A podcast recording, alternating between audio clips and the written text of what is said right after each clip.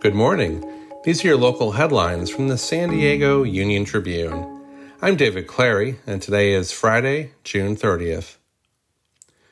San Diego homes are still worth less than they were a year ago, but there are signs that the trend is turning around. The metro area saw its annual home price decrease 5.6% in April, said the new S&P Case-Shiller Indices report. That puts San Diego in the bottom half of the 20 city index, but monthly data shows a different story. Some expensive markets are beginning to pick up steam again. The Encinitas City Council has declared a local state of emergency on bike and e bike safety, just days after a 15 year old e bike rider was killed following a collision with a van.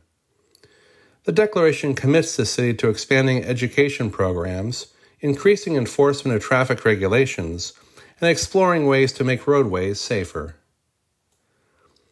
The county will experience the highest temperatures of the year Saturday through Monday, with highs reaching the 90s across inland valleys and the upper 80s in the mountains, and readings in the 115 degree range in the deserts.